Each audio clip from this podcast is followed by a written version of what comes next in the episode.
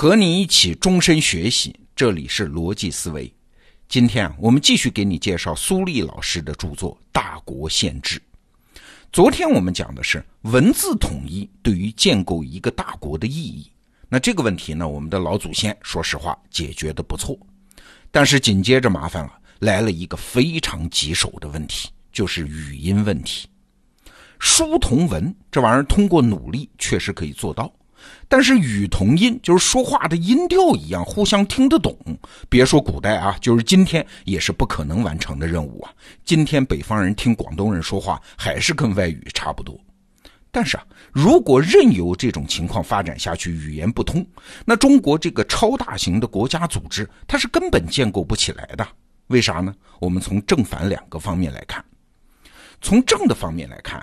中国古代的读书人虽然通过阅读儒家经典继承了天下观念和圣贤人格，那著名的横渠四句你应该知道啊，叫为天地立心，为生民立命，为往圣继绝学，为万世开太平。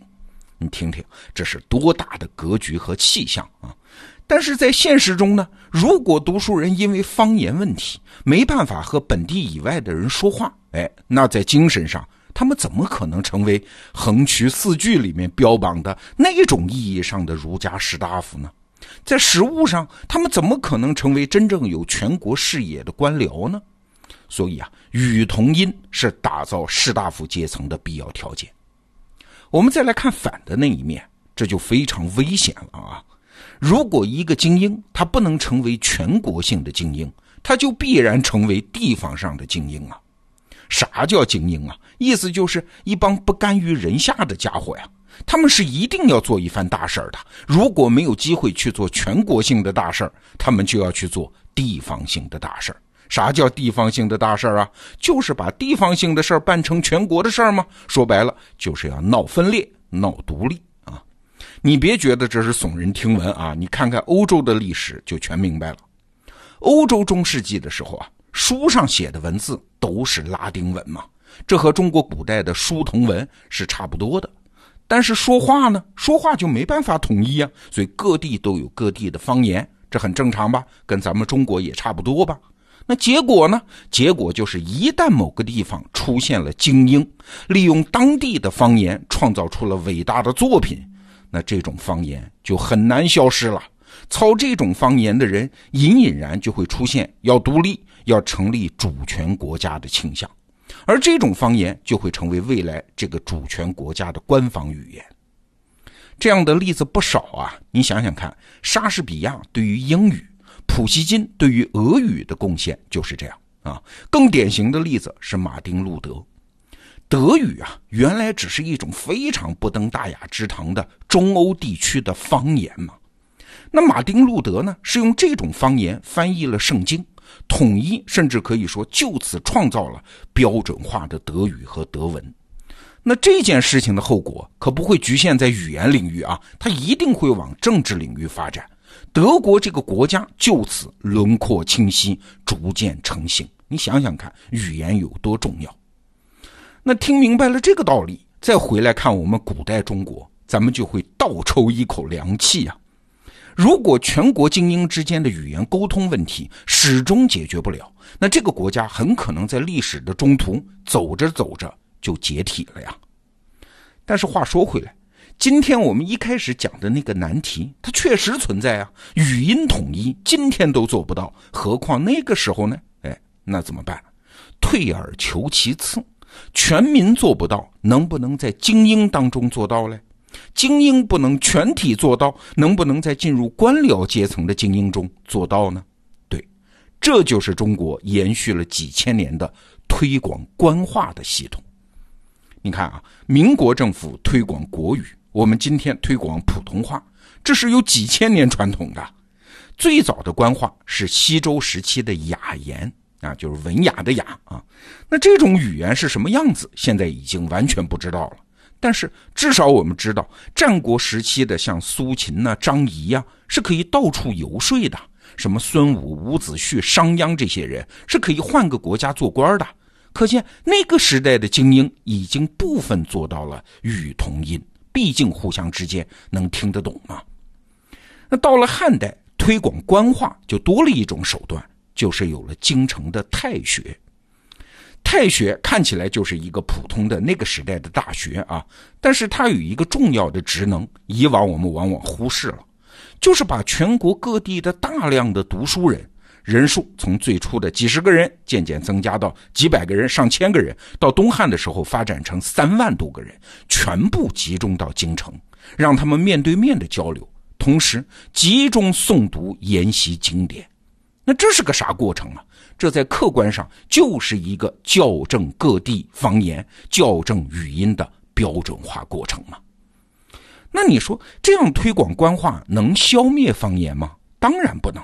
但是，只要读书人受过这样的训练，满足互相听得懂、可以直接交流这个最低的要求，那还是可以的。就像今天四川人说普通话叫川普，广东人说普通话叫广普，虽然不标准，但是交流上没问题的。你不要小看这一点哦。正是因为官话的推广，中国古代政治中一个重要的措施才得以实行，那就是异地当官的制度。你想啊，一个精英他要是在本地当官，那时间一长，很容易造成官民勾结、地方势力固化的后果嘛。所以，中国各朝各代一直坚持异地当官，就是你在这个地方出生，对不起，你不能在这个地方当官，一定要到其他地方。这已经成为中国政治文化的基础观念之一啊。但是你想啊，外地来了一个官员，跟当地人语言不通。这平时这政务他怎么处理呢？打官司，老百姓说话你也听不懂啊。所以又有一个规定，就是官员的属吏，就是那些吏都要用本地人。那这两项制度再加上推行官话这第三维的制度啊，就出现了一个非常有趣的格局。你看啊，第一，外地来的官员他处理政务靠手下的属吏，他们之间说话是用官话。这就是全国统一的官话，这样呢就可以在全国范围内调动官员，大家的适应成本都很低啊。要不然当地的吏来了个湖南的老爷，他就得说湖南话；来了一个山东的老爷，得说山东话，这成本就太高了嘛。所以统一有降低成本的好处。那第二呢，由于方言阻隔，这官员啊，他来了当地和当地的民众没法直接交流，要交流只能通过吏来进行，官员要想和地方豪强勾结，就多了一层障碍啊，不那么好办了。第三，这属吏啊，虽然很熟悉当地的情况，也很容易勾结豪强，生出各种弊端，但是他们手里没有权力，说到底，他们还是要听官员的。你看，这三条加起来，这是一个多么精巧的互相制衡的结构啊！没有官话这个中介，还真就玩不转。听到这儿啊，你可能又有一个疑问：这官话它只是在官方场合讲的话，大家还是不舒服啊。一个人说起来最舒服的，肯定还是老家方言，是母语嘛。那推广官话，怎么就能起到我们前面讲的那个作用，就是遏制一个精英不成为一个地方精英，他不就当地的方言创造伟大的作品，从而出现独立的倾向呢？不成为大国限制的危害呢？哎这是一个非常有意思的话题，不知道你注意到没有啊？说相声的他非常爱模仿一些方言，而春晚的小品当中呢，也往往是用北方方言，什么山东话、天津话、东北话来表演，好像演出的效果就更逗乐一些。你要是用普通话演小品、说相声，好像这个喜剧效果就是差那么点意思。这普通话听上去总是显得很正式、很高大上。即使发音和普通话区别不大的北京话，听上去也觉得哎更接地气，更有喜剧效果。这是为啥？对，这就是推广官话的效应啊！你想啊。大家在各种正式场合，比如说新闻联播上、重大活动上听到的都是普通话。普通话是用来干啥的？是用来念国家法律法规、发布官方消息。总之，表达的都是那种权威、正式、官方的内容，是经常用来说大词儿的。那相反呢？我们的母语地方的方言是不登大雅之堂的，只能用来表达日常生活的琐碎内容。哎，这么时间一长，普通话在人们听来就等于高大上，而地方方言呢，也就日常化、鄙俗化了，用来说相声、演小品可以。普通话因此也就具备了一种软权威呀。古代的官话跟这个效应一模一样，官话并不需要你说的标准，也不用替代你原来的方言，只需要你谈论国家大事和政事问题的时候使用这种语言就够了。